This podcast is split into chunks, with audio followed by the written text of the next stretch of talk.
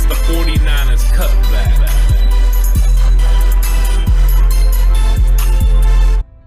It's 49ers Cutback podcast time, and it doesn't matter if it's in New York with the Giants or in Cleveland with the Browns. If Odell Beckham could get traded, the 49ers are mentioned as one of the top destinations because of Kyle Shanahan's love of the way he plays the position. Horst, are you interested in trading for OBJ? You know, in years past I was. And I'm a fan of OBJ. I'm not one of those people that hates on him. I'm not, you know, all that. But, and it's not even necessarily because of his injury that I don't want him. It's that I think the Niners have bigger holes and it needs to be filled other than rather than using up the capital it's going to take to get Odell Beckham. I'm probably assuming at least a first or multiple later draft picks. So I don't really think they need to spend it on him. I think to some teams, Odell is worth that draft capital. But for the 49ers, I think that capital would be better spent elsewhere. That's just my personal opinion. I'm a fan of the guy. Hope he does well. But I just don't see it happening in San Francisco.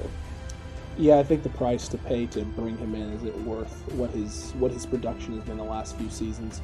Um, there's been the str- the offensive struggles for the Cleveland Browns are not on Odell Beckham. Let's let's put that out there first and foremost. Baker Mayfield wasn't struggling because OBJ was on the field. Maybe Baker Mayfield felt he had to get him the ball more than he should have, or take chances when he shouldn't have. But at the end of the day, uh, Odell Beckham is a game changer. He can, on any given play, can turn a game around completely and swing the momentum in your favor. Uh, that being said, the price is too high.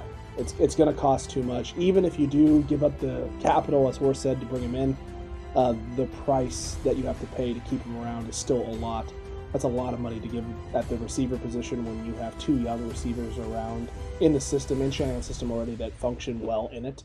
And you can go draft guys rather than pay the the 15 12 million 15 million dollars is going to cost to keep him on the roster this year and down the road the 14 and 12 million that's going to cost to keep him there All right. uh, it's just a lot to pay right now and when this team has other things that it needs to address as Horst said it's just not the right time this was a few seasons ago before Deebo Samuel and Brandon Aiyuk it was probably closer to around the right time to make a move like that that time has passed I understand why the Browns are thinking about making this move. The way that Stefanski likes to run, you know, multiple tight end sets, you're not going to have as many, you know, opportunities for a, you know, extra receiver to be on the field with Jarvis Landry and with Odell Beckham. I'm sure that they believe that if they could get some value for him, they could replace him with a receiver that's pretty good to go along with Landry and still have a successful offense.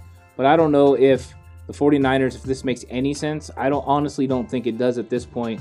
Um, I've been on the fence about Odell Beckham Jr. over the year. I think over the years, I think that the the big catch kind of changed everyone's thoughts of him, and we tried to put him in the same categories as Randy Moss because Moss would Moss people. Now you could OBJ people. I think he became more of a cult icon, a cultural thing, and I don't think he's really as good as that goes. Do I think he's a good player? Yes. Do I think he's a number one receiver? Yes. But he's a number one receiver that doesn't play very much because he's often injured. And when he does play, he's dynamic but I don't think you have to have a number one receiver to win a Super Bowl. So it's not going to be the number one need. Plus, like you said, the young players are going to be coming up in a big way.